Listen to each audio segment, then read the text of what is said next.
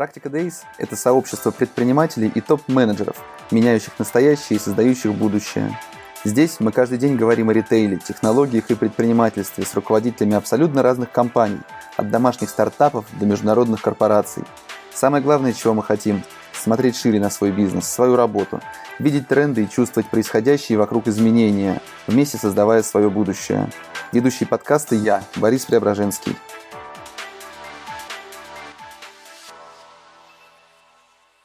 Ну что же, всем доброе утро, всем привет, в эфире «Практика Дейс» и я Борис Преображенский. Спасибо нашим партнерам, компаниям Insider и Сберлогистика за поддержку эфиров.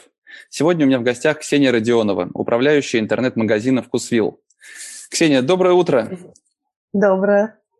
Расскажи, пожалуйста, в двух словах о «Вкусвилл» сегодня и вашем онлайне. Так, в двух словах это прямо сложно. А, онлайн, ну, наверное, скажу такую самую запоминающиеся цифры, что сейчас онлайн это уже более 15% оборота для сети. Вот от этой точки можно отталкиваться в дальнейшем разговоре. Угу. Отлично. Ну, достаточно подробная информация, я тебе скажу. А чем в компании занимаешься ты, управляющая интернет-магазином? Все-таки онлайн достаточно плотно вплетен в бизнес компании, и где проходят границы твоей компетенции, за что ты отвечаешь?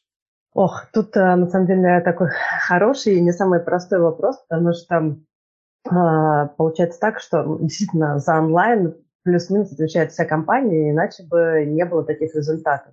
То же самое, например, э, в данный момент э, работа с курьерами, скажем так, отвечать, отвечать за обещание, что мы доставим клиентам товар за два часа, за это отвечает розница. Вот, поэтому скажем, моя роль, она так, э, я э, работаю только с августа, она формируется в том, как бы основная задача, да, принести компетенцию онлайна в, в разных э, области, где это нужно компании, ну, развитие сайта и приложения, в том числе а, ну, какие-то другие проекты, которые бывают. Вот, например, сейчас занимаемся онлайн-привлечение. В принципе, такой интересный вопрос. Но знаете, что Вкусвелл э, никогда не вкладывался в рекламу. Основной, основной всегда был этот концепт магазина дома и привлечение через покупателей. То есть есть э, счастливые покупатели, они возвращаются, они говорят другим, и вот э, за счет этого идет развитие. А, в онлайне у нас основной приток аудитории был а, тоже ну, из офлайна, но когда мы решили расти еще больше, все-таки один из факторов – это уметь привлекать, в том числе и онлайн-аудиторию. Сейчас а, занимаемся этим. Это одно из направлений, с которым я отвечаю. Угу. Я в субботу был, выступал на конференции Сколковской одной и слышал э, выступление твоей коллеги, которая рассказала о том, как создавался интернет-магазин и что вы вышли на, оборот, на объем порядка 60 тысяч заказов в день. Это, конечно, очень крутой кейс, но сегодня, наверное, больше хотелось поговорить о том, как организован сейчас изнутри ваш Яком и за счет чего вы планируете развиваться. Поэтому можешь рассказать чуть подробнее именно о вот этом вплетении Якома, как происходит э, получение заказа, через какие устройства, через какие каналы, как ведется его обработка, выбирается магазин, из которого пойдет доставка. Ну, как устроена вся система? Ох, ну это, это, это же не самый простой вопрос, как э, устроена система. Ну, во-первых, э, главное, что до сих пор а, Вкусвилл доставляет заказы из магазина. А, то есть у нас есть а, какие-то проекты и планы по доксторам, доставки со складов. Да? Вот. Но сейчас это доставка из магазинов. И, соответственно, мы полностью зависим от ассортимента и наличия, который есть в магазине. Это очень важно, чтобы а, да, правильно показывать а, остатки нашим клиентам. Это, собственно, влияет на... Ну, то есть, получается, по каждому адресу, а, который вводит клиент, ему показывается ассортимент тот, который доступен в его локации. Вот а, это одна из особенностей. Ну, что, да, у нас есть сайт и приложение, при этом приложение приносит гораздо больше, чем сайт. В плане заказов основная доля – это повторные заказы, это, в общем, достаточно обычная схема оформления заказа на сайте приложения, за исключением того, что наверное, видите, что действительно первый шаг – это ввести адрес. И спрашивают, а почему так сложно, почему нельзя сразу там вот, товары посмотреть, наличие? Ну, потому что это все очень сильно зависит от географии. У нас есть проекты сделать так, чтобы в зависимости от адреса можно было показывать и доставлять главный клиент в широкий ассортимент, но пока это не так. А сейчас мы реализовали проект такой, что это уже, скажем так, ассортимент не ближайшего клиента магазина, а расширили, ну, у нас есть конкуренция за корзину в радиусе нескольких километров, где есть магазины, они борются за корзину э, на основании наличия, еще каких-то факторов. И это уже позволяет э, расширять э, тот ассортимент, который покупатель может купить онлайн. Поэтому не надо обходить несколько магазинов, онлайн он может это сделать.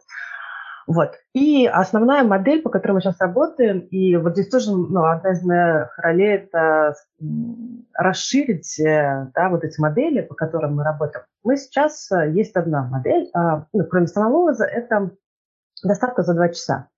Это то, что вкус умеет делать идеально, ну, практически идеально, не 99% и не 100% выполнения этого обещания, но довольно высокое. А, приходит заказ, он попадает в розницу, у розницы есть обещание один час на сборку заказа, и у доставки есть обещание один час на доставку.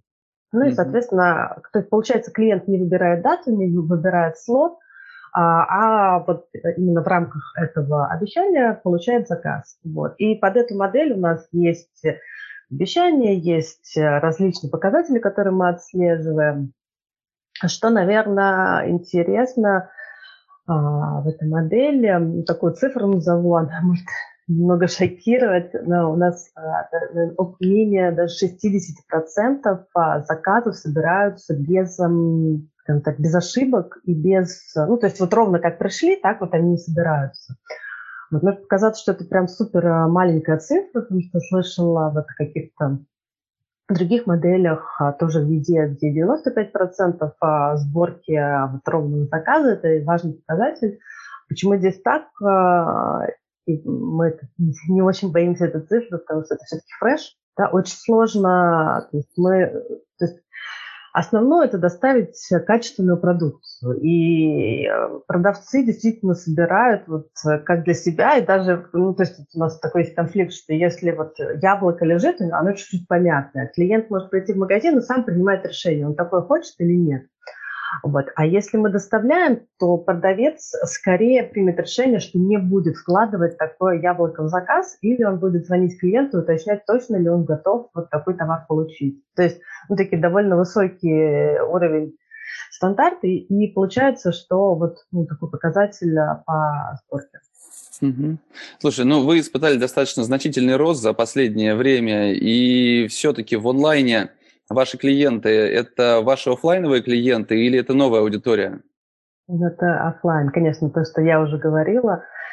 А, это, ну, особенно в, а, в пандемии, да, стал такой, как бы, плавный переход. То есть до этого на самом, никто особенно не верил, что это будет, может быть так востребовано. Но оказалось, что это ну, удобно востребовано именно вот в этой условии самоизоляции.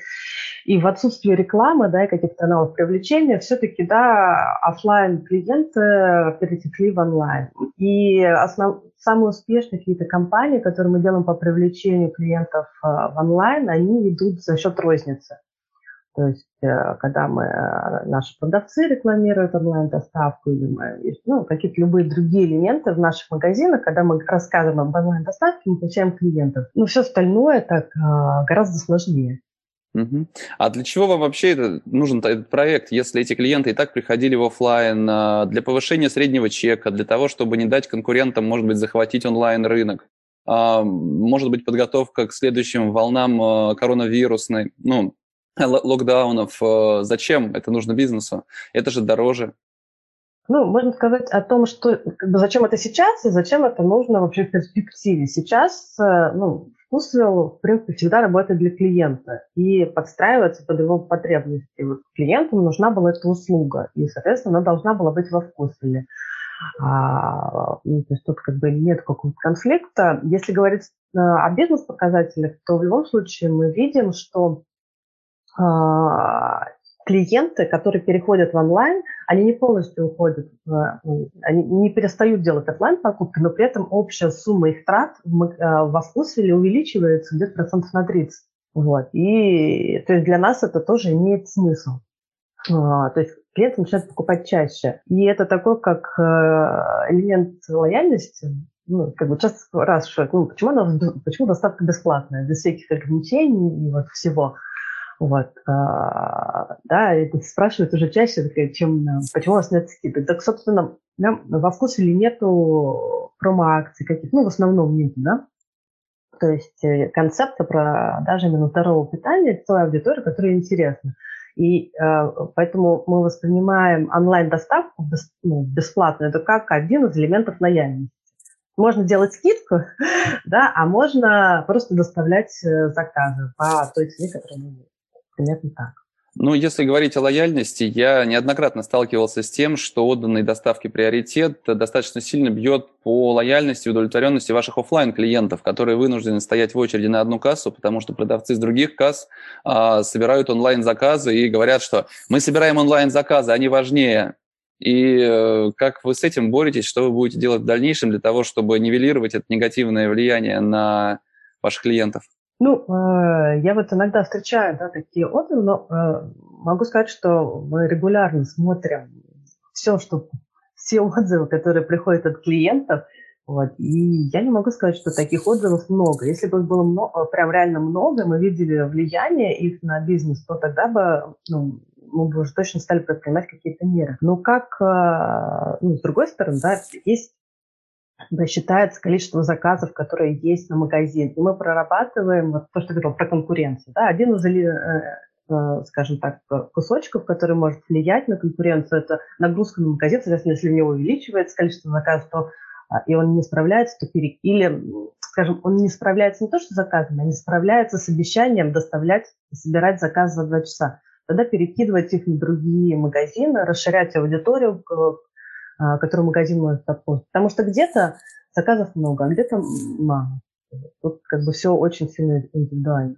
Ну, я постоянный клиент Вкусвилла в городе Переславль. Там у вас всего один магазин находится. И каждый раз приходя, я сталкиваюсь с одной и той же ситуацией, что клиенты стоят в очереди недовольные. Наверное, это не показательный какой-то пример, просто потому ну, что это... находится далеко от Москвы, да. Но все же я встречаюсь с этим регулярно. А, скажи, пожалуйста, все-таки экспресс-доставка или закупка в прок? Как ты считаешь, за каким форматом покупок э, будущее.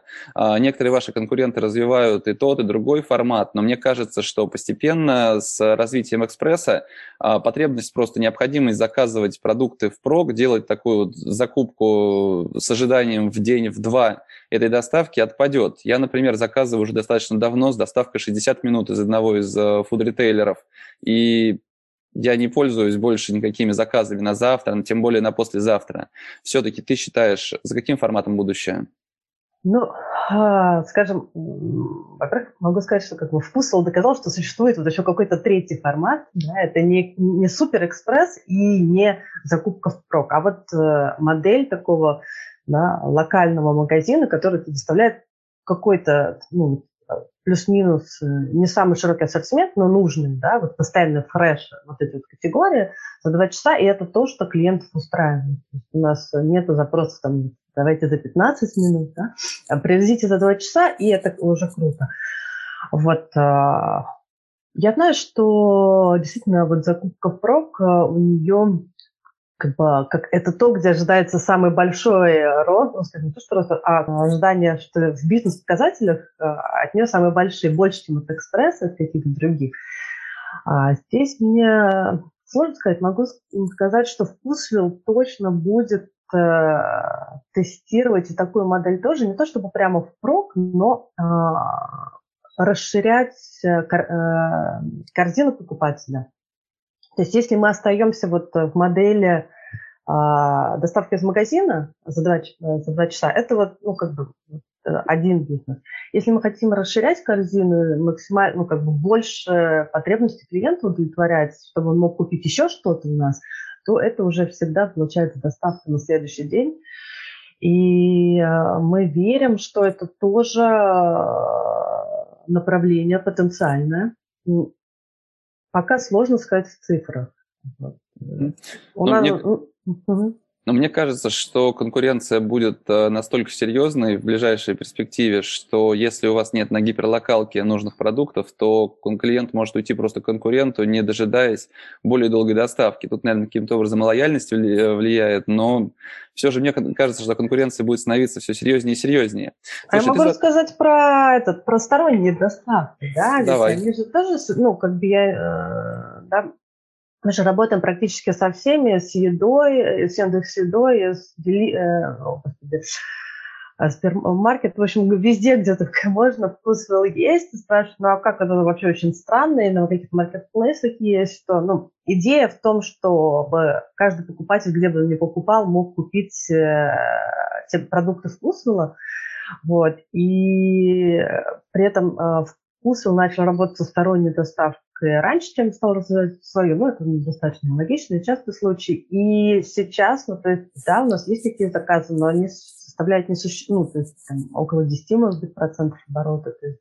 все-таки гораздо меньше, и растет, э, ну, то есть, вот такой огромный рост был именно в своей доставке, скорее всего, да, за счет лояльности, за счет именно того, что покупатели ценят то, что они могут купить именно у нас. А все-таки другие доставки, это ну, как, какие другие клиенты, какие другие случаи. Угу. Слушай, ну, насколько я знаю, у вас сейчас в день порядка 60 тысяч э, заказов да, в онлайне. А, будете ли вы расти дальше такими темпами, если часть вашей клиентской базы, готовая к переходу в онлайн, уже туда перешла? За счет чего будет дальнейший рост? А вот я когда пришла во Вкусвилл в августе, да, уже так, тогда было 30 тысяч заказов, достаточно долгий период, и при этом цель была достичь 100. Она никуда не ушла, мы также хотим достичь 100. Но было уже непонятно, как бы, а что такое сделать, чтобы вот вырасти. Да? Вот был такой гигантский рост, его переварили, а как расти дальше?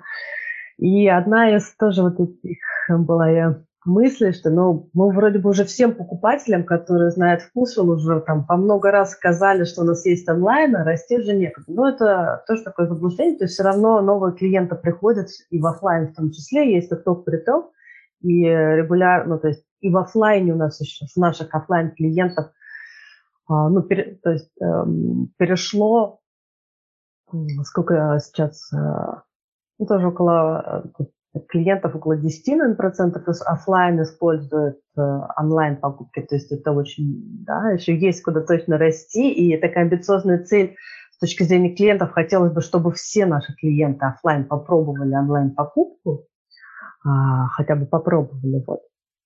Здесь есть тоже еще куда расти, но другие точки роста, это да, и привлек, научиться привлекать новичков онлайн и работать с ними, это очень э, интересный опыт рассказать им о, о, том, что такое вкусвилл, то, над чем работаем. Ну, расширение онлайн-полки. Вот. Ну, есть куча проектов. Я не могу сказать, что мы все их запустим. Да, вот, например, B2B заказы, работа с кафе.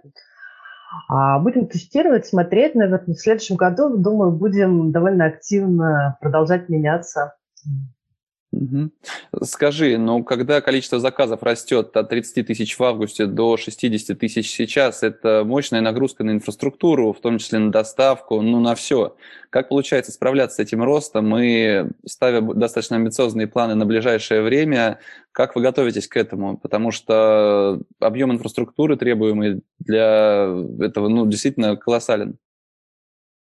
Ну да, то есть как во время роста не потерять всю ценность. А уже с технической точки зрения э, необходимы, то есть вот чтобы система вообще выдерживала эти заказы, такие доработки были сделаны во время пандемии, то есть когда вот все сломалось на росте, уже тогда стали над этим работать. То есть до 100 тысяч заказов мы должны вы, э, ну, то есть 100 тысяч заказов можем выдержать, вот приложение, сайты, в общем-то, не падают, достаточно быстро работает. Продавцы, главное, чтобы не падали. Да, это да, это а, довольно, то есть а, мы выстраиваем и систему мониторинга, и алертов, и различные. У нас постоянно идет работа на том, какие роли нужны компании, как, кто и что должен отслеживать. То есть какой-то момент за курьерскую доставку отвечал один отдел, сейчас это передано в розницу, чтобы они были, ну, потому что они ближе к э, клиентам, ближе, то есть они, собственно, отвечают за сборку заказа, могут оперативнее передавать это курьерам. Мы стали подключать, э, конечно, много разных служб доставки. Мы работаем с такси, потому что ну, было очевидно, что своими курьерами, ну, то есть их невозможно так быстро нанимать, как растут наши курьеры. А, подключили Ситимодал, Достависту.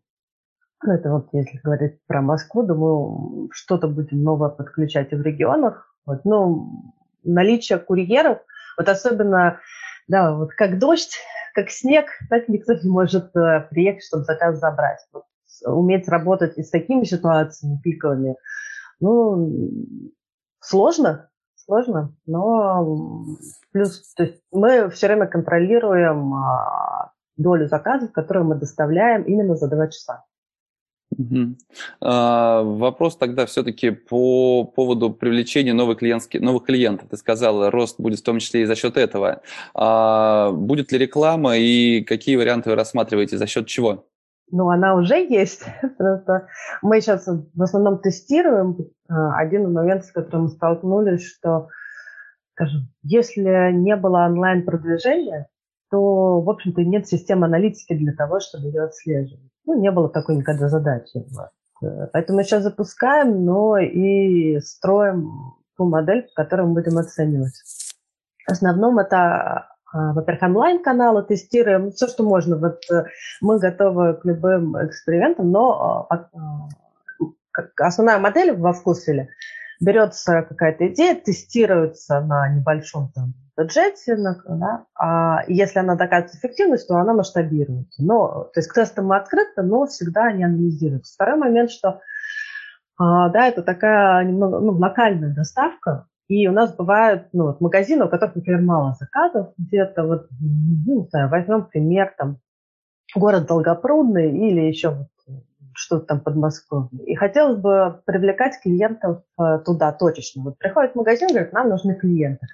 Но, к сожалению, вот в, в онлайн-продвижении мы таких э, инструментов не нашли эффективных. Э, здесь, ну, не знаю, листовки в подъездах, все, что, ну, вот какие-то такие офлайн активности мы тоже проводим. Угу. А аналитика на базе чего вы строите?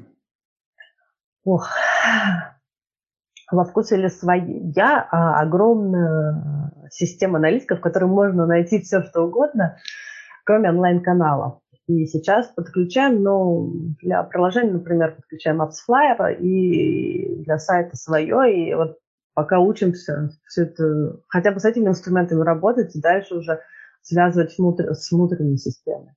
Угу. Ну а вообще, если говорить о той же рекламе, вы все-таки все стараетесь развивать внутри или это какие-то подрядчики, которых вы привлекаете на, может быть, отдельные каналы или на весь маркетинг?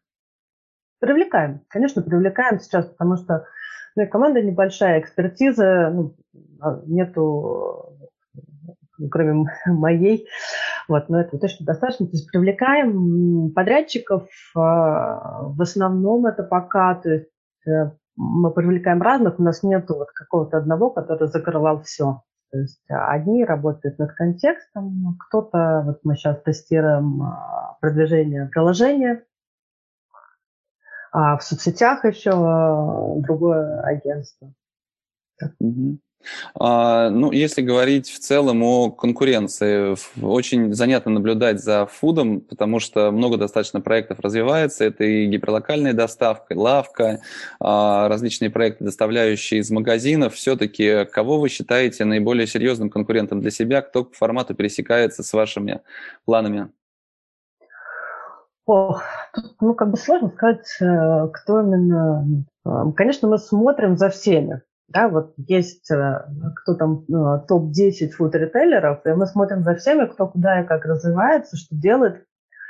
Здесь, наверное, даже не в плане... Э, то есть у Вкусвилла довольно особенное, скажем, ценностное предложение для клиента, да, вот тот ассортимент, который предлагается. Но мы смотрим за условиями доставки, за географией доставки, ну, вот сервисной составляющей, то есть в целом, как формируется рынок и что ожидать. Вот. Э, ну, например, дальше мы очень хотели, наверное, вот взять и сделать платную доставку мы сейчас бы не могли, потому что ну, рынок сейчас по-другому работает, вот, но вот все, что происходит, мы смотрим и по количеству заказов, эм, и кто куда идет, э, это, конечно, ну, топ-10 игроков. Такого. Mm-hmm. Мне кажется, я слышал то, что вы планируете открытие достаточно большого, очень большого количества дарксторов в Москве. А, и мне кажется, придя к формату даркстора и экспресс-доставки, по сути, вы становитесь полностью конкурентом именно Яндекс.Лавки, который, в свою очередь, развивает очень сильный СТМ. По-моему, процентов 90 они планируют, что там, в каком-то обозримом будущем будут составлять продажи именно СТМ. А, поэтому очень занятно наблюдать, конечно, за тем, что происходит. Э, самое главное, что меня это не затрагивает, это огромный кайф. Я понимаю, что это непросто. А, скажи, пожалуйста, ты говорила про лояльность аудитории. Я неоднократно видел кейсы на Фейсбуке о том, как клиенты получили товар, который им не нравится, может быть, испорченный, каким-то не отвечает вкусовым их требованиям и пристрастиям. И достаточно быстро через приложение они получают возврат баллами. Насколько я понимаю, вы вообще не задумываясь, просто раздаете эти баллы налево и направо всем, кто чем-то недоволен. Насколько сильно это бьет по вашей экономике и насколько дает ощутимый эффект с точки зрения повышения лояльности аудитории? Я так еще могу сказать, что мы отдаем баллы и тем, кому мы задерживаем доставку. Но если говорить про возвраты, а, как раз недавно смотрела статистику, все-таки основная причина э, возврата, она эм, связана с сервисом. То есть не доставили вовремя, ну, это вот э, самое часто. А, не понравился вкус продукции или он был некачественный, но это очень малая доля, несмотря на то, что каждый клиент может сделать, и мы даже не будем проверять и просить его прислать этот товар обратно, ну, он может приложить фото в приложение. То есть все-таки основные наши клиенты э, не, скажем так, не используют этого вред, да, а, вот. то есть доля небольшая, и да, да, тут как бы можно говорить, давайте посчитаем, там сможем, но это просто модель, ну, как бы вера в клиента. Мы стараемся делать все, что а, позволит нам э, работать с клиентом, он будет доволен, и он вернется, да? А, и он еще и других пригласит. Это важно. Ну, вот, да, такая модель тоже как ЦАПОС, да? в погоне счастья за клиента, да, вот то, что ориентируемся на эту компанию в том числе. То есть э, здесь э, такое, что если мы, ну, то есть мы это э, говорим, что мы обещаем это клиенту, клиент в это верит, и за счет этого приходит к нам и остается с нами. И здесь как раз и есть э, вот эффективность этой модели. А, э, у нас, э, то есть мы сейчас продумываем какие-то лимиты, например, у нас есть для клиентов, которые там заказывают 10 заказов в день по 100 рублей. Да? А с такими мы сейчас учимся работать. Но это не значит, что мы будем ограничивать для всей аудитории заказы там только от 100 рублей. Ну, здесь э, ну, всегда индивидуально, потому что э, хочется сделать сервис, который вот радует клиента. И мы, ну, то есть, вот как я сказала, в больших масштабах мы не видим, чтобы клиенты эти, этим пользовались. Я знаю, что такой страх есть всегда, но а, это, ну, вот, это работает. Надо доверять клиентам, клиенты тоже подтянутся. Угу. Ну, звучит все, конечно, здорово. Мы молодцы, клиенты у нас самые лучшие, все работает, и планов громадье, но я не верю, что все проходит безоблачно, что нет каких-то проблем, сложностей, ну и фейлов, в конце концов, с которыми мы все сталкиваемся. А, иногда кто-то чаще, кто-то реже. Можешь рассказать о, сказать о проблемах и каких-то ошибках, которые были за последнее время? Какие сложности есть в целом сейчас? Да, да. Какую-нибудь ложку дегтя. Ох, ну, наверное, одна из таких непростых вещей – это разработка, да, но она часто да, непростая, что в какой-то момент э, стала... Ну, то есть легко, вот небольшая компания, небольшой продукт, э, там быстро договорились, запустили, сделали. А в какой-то момент стало получаться, что там релиз приложений не раз в две недели, а в месяц или даль, дольше, да, что обсуждений больше, чем разработки, что э, бизнес-требования меняются быстрее, ну, вообще ну, все, все, что происходит на рынке, меняется быстрее, чем мы это успеваем внедрять. А, это ну, заставило немного переосмыслить подход. Я не могу сказать, что мы нашли сейчас какой-то идеальный подход, вот как, э, как продолжать быстро развиваться и быстро вот менять э, технически свой продукт. Мы сейчас э, одна из наших гипотез текущих это сделать такую архитектуру микросервисов, вот разбить весь продукт на разные сервисы, чтобы команды могли независимо над ним работать. Вот. Но пока независимо не очень получается, мы переходим уже на эту схему какое-то время. Ну, посмотрим. Вот. Но это такой сложный, сложный да, процесс. Угу. Ну, опять-таки, у вас разработка in-house или это подрядчики? Я вот сразу хотела сказать in-house, но на самом деле это подрядчики. Но мы настолько тесно с ними взаимодействуем, что это уже почти как свои. Угу. А на какой базе, какое решение вы используете? Это также свое решение. Угу. Понятно. Ну, у вас такая достаточно уникальная история. Я часто слышу о том, как э, бьются команды внутри бизнеса, использовать какие-то саповские решения большие, использовать э, Bittrex, использовать что-то самописное. И за этим опять-таки очень интересно наблюдать. Я неоднократно уже слышал о том, что вкусвилл э, идет к какой-то модели своеобразные маркетплейсы, да, создавая бесконечную полку, ну, большую полку, по крайней мере. Можешь рассказать об этих планах, когда вы станете маркетплейсом? Ну, а, а, один из этапов, который ну, немножко внедрен, но пока вот, да, не то чтобы это прямо фейл, но я, я надеюсь, начнем работать. Это расширить полку за счет заказа на завтра, то есть, э, чтобы можно было а, заказывать товары, которые есть на складе, и их можно было привозить э, на завтра. Такая опция у нас есть, э, ассортимент там не очень большой и как бы, ну, не очень часто пока заказывается, в общем, в целом не, ну, как-то неудобно, в общем, непонятно. И т.д. Вот, а, но, а, да, а, идея такая, чтобы максимально клиент, то есть мог купить, во-первых, все, что есть в сети, да, не только в ближайшем магазине, вообще все. А, это одно из направлений, то есть именно свои товары, но просто доступны во всей географии. И второй пункт – это да, добавлять партнеров. Здесь э, много вопросов по концепции, а, кого вкусвилл может представлять на своей полке, потому что вот все остальные товары, они проходят контроль, да, это здоровый это С другой стороны, мы хотим, чтобы покупатель, если он приходит онлайн к нам, а, ну, почему бы он не мог купить у нас подгузники, да, если они ему нужны. Вот, а, в плане направлений много обсуждений.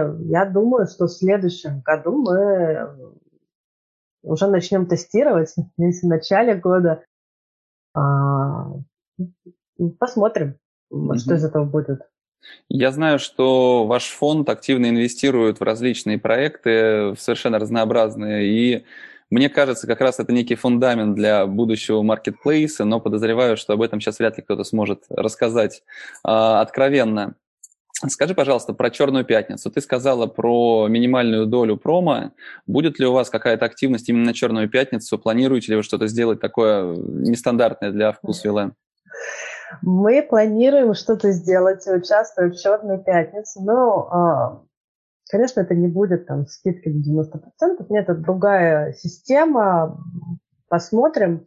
Потому что, ну, честно сказать, мы пробовали, мы участвовали, делали э, в Петербурге отдельную активность по такой черной пятнице, ну, условно черной пятнице, а с помощью скидок. А, к сожалению, когда мы привлекаем с помощью скидок и купонов, мы потом видим довольно большой отток.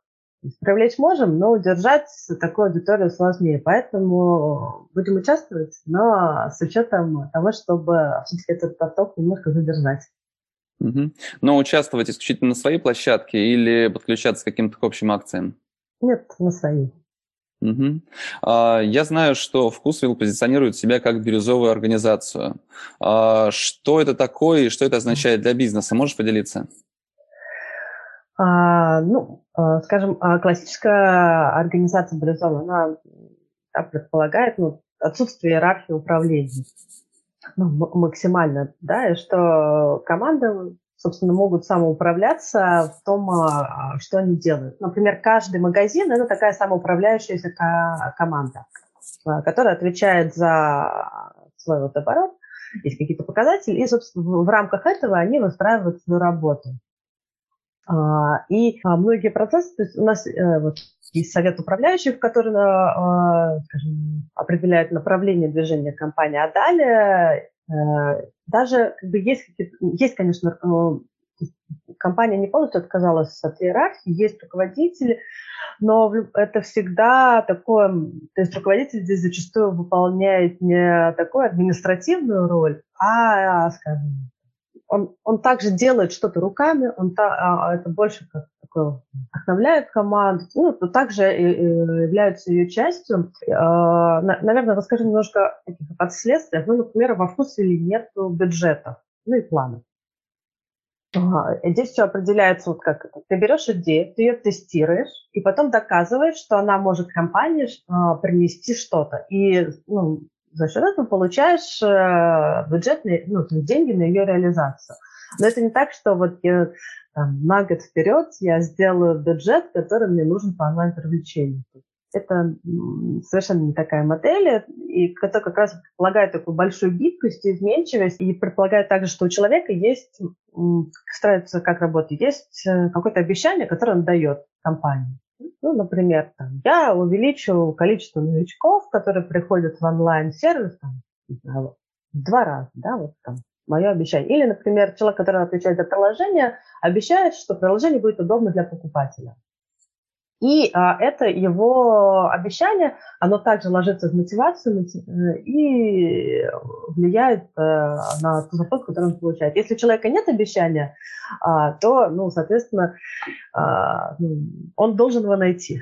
Вот, вот таким строится. И, и это не значит, что ты пришел на какую-то позицию, и ты все время с ней работаешь. Если твое обещание ты не можешь выполнить, оно становится неактуальным, ты волен, то есть ты можешь перейти в другой отдел. Вот точно так же, как произошло развитие э, онлайна, ну, то есть многие активно остановились, а в онлайн было много нужно людей. И много людей из других, например, кто строил магазин, они пришли в онлайн, да, вот так перетекли и совершенно поменяли свою работу.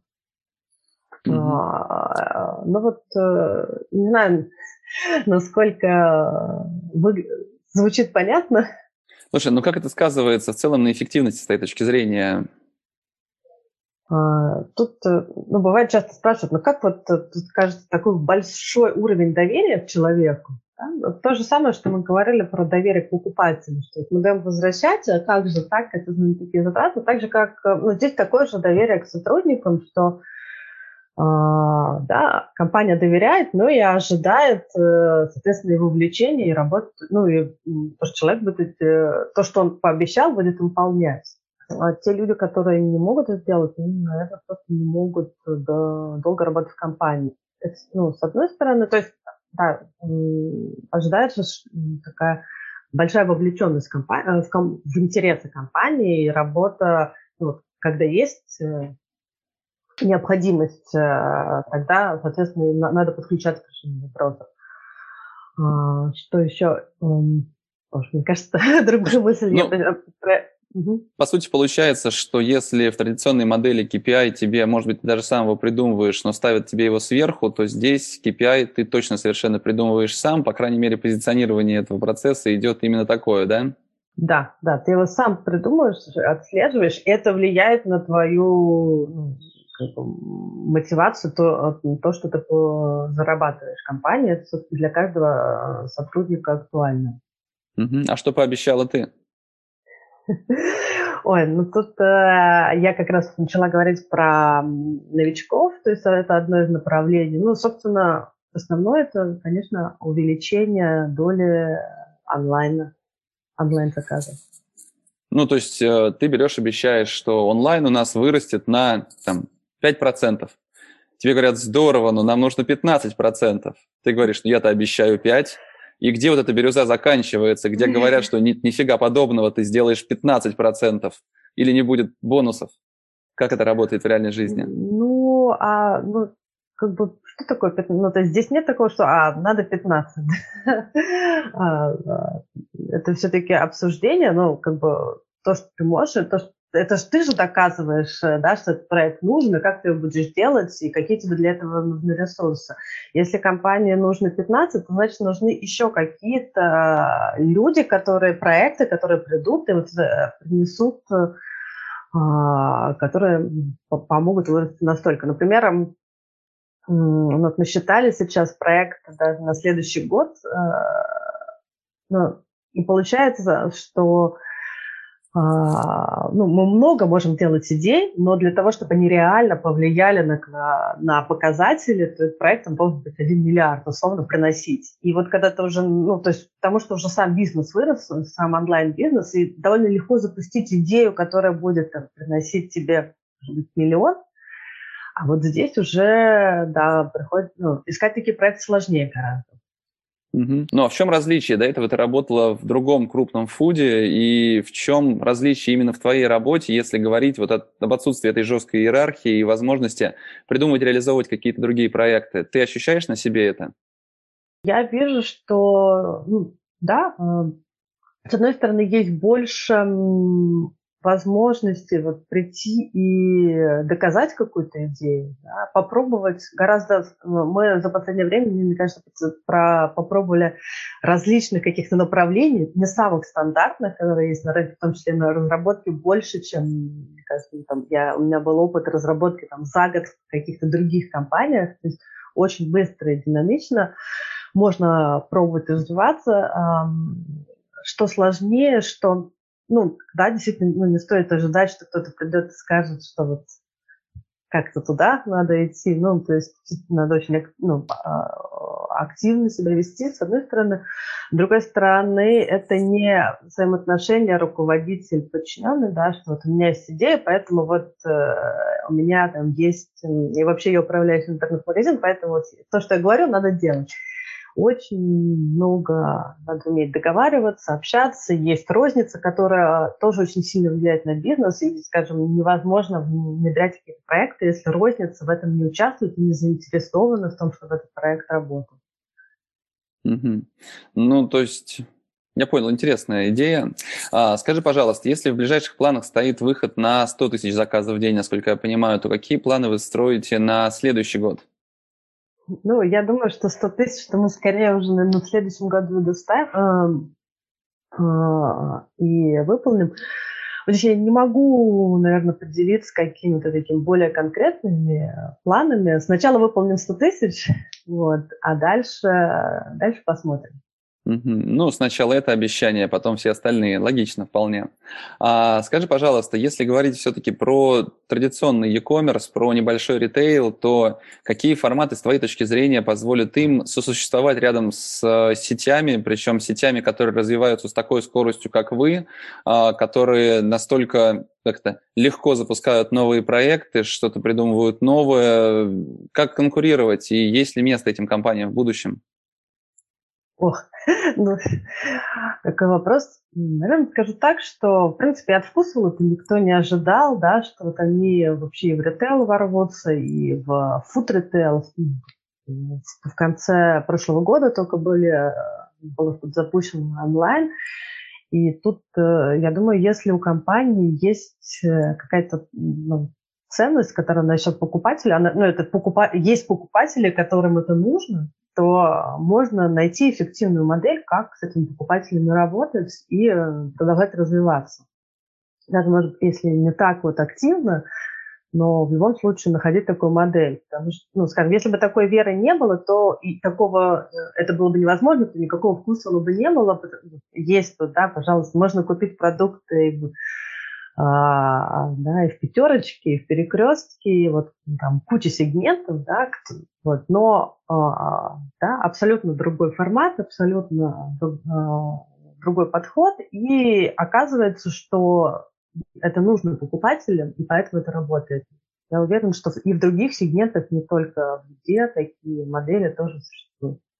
Но здесь легко об этом говорить, когда ты вкладываешь бешеные деньги в развитие большой розничной сети.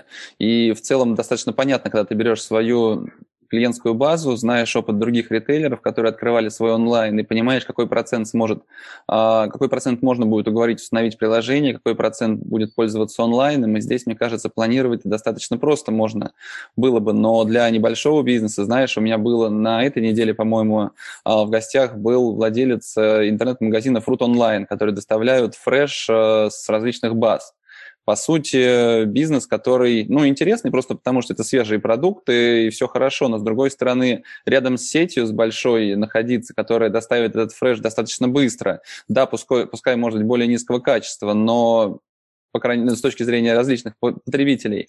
А, но все же, какие пути, какие выбирать ему стратегии для того, чтобы развиваться, продолжать? Есть ли шанс? Давай вот так вот. Да, слушай, ну есть шанс, надо понять вот этим покупателям, которые покупают, могут купить э, продукты, может, не самого лучшего качества, как, а, а что им интересно? Да, е, ну, да, где, где им чего-то не хватает и как еще их можно искать, потому что есть э, регионы, есть еще какие-то, ну, то есть если искать, то можно найти какую-то незакрытую потребность э, и э, научиться ее удовлетворять. Да? Если такими совсем общими словами говорить. Но при этом небольшую потребность, потому что если потребность большая и может дать миллиард, то эту потребность закроют большие компании. Ну, для начала, для начала надо хотя бы какую-то найти, которая а, экономически ну, позволит э, делать бизнес экономически эффективным. Я вас вспоминаю про свой магазин товаров для левшей. Да? Как раз вот такая очень узкая ниша, ну, правда, уже слишком узкая ниша. Ну вот э, я уверена, что такие модели существуют, и, может быть, вкус ну, как бы еще немножко особен в том, что он действительно очень сильно ориентируется на покупателя, да, но вот, знаешь, часто в больших э, таких проектах э, есть большие, еще более большие проекты, и какие-то очень узкие сегменты, они выпадают, и ну, не, не супер важно там делать какой-то функционал или вот что-то такое для совсем узких э, аудиторий. Ну, да, опять же, да, те товары для левшей, но не будет никакой ритейлер у себя делать отдельный стенд таких товаров. Ну, потому что есть куча всего, чем можно заняться. Вот один из э, таких э, вариантов. А как дела, кстати, у твоего интернет-магазина? Он, э, он существует, он борется. Слушай, вот, ну, это... вся эта продукция, она совершенно запросто оказывается или уже оказалась на маркетплейсах, на том же Wildberries. А, какая остается, какая участь ждет твой интернет-магазин, если все это можно найти там? Ну вот не все, нельзя, пока еще нет. Конечно, ну то есть э, это все равно еще такая доста... вот ниша, которая еще не пришла на маркетплейсы. Ну, можно выходить на маркетплейсы и пробовать такие модели. Я уверена, а, можно заниматься собственным производством, потому что, например, здесь очень мало что ну, можно купить да, можно найти, ну, то есть у меня, например, просто студенту особенно времени этим заниматься, но я вижу там кучу вариантов, куда можно было бы развиваться. Может быть, это, ну, как бы я начинала как интернет-магазин, а может быть, надо продавать продукты других, не знаю, работать с образовательными учреждениями, да, тут, ну, как бы куча, если задуматься о покупателе и вот как он может прийти к идее этой покупки, ну, можно найти кучу вариантов, не обязательно связаны вот просто там вот э, с витриной, да, вот классическим сайтом интернет-магазин. Может быть, через Инстаграм продавать. Угу. Понятно. Ну, мне кажется, что это уже не вариант, но почему бы и нет. Спасибо тебе большое, что нашла время присоединиться. Я желаю вам сделать уже в этом году 100 тысяч в день и, наверное, не за счет очередного локдауна, а каким-то логичным образом, за счет э, логичного роста. Спасибо тебе большое, успехов и до новых встреч. Напомню, это был подкаст «Практика Дейс», а меня зовут Борис Преображенский. Если вам понравился выпуск, поставьте оценку и оставляйте комментарии – Пишите, какие темы вам интересны и кого позвать в гости в следующий раз.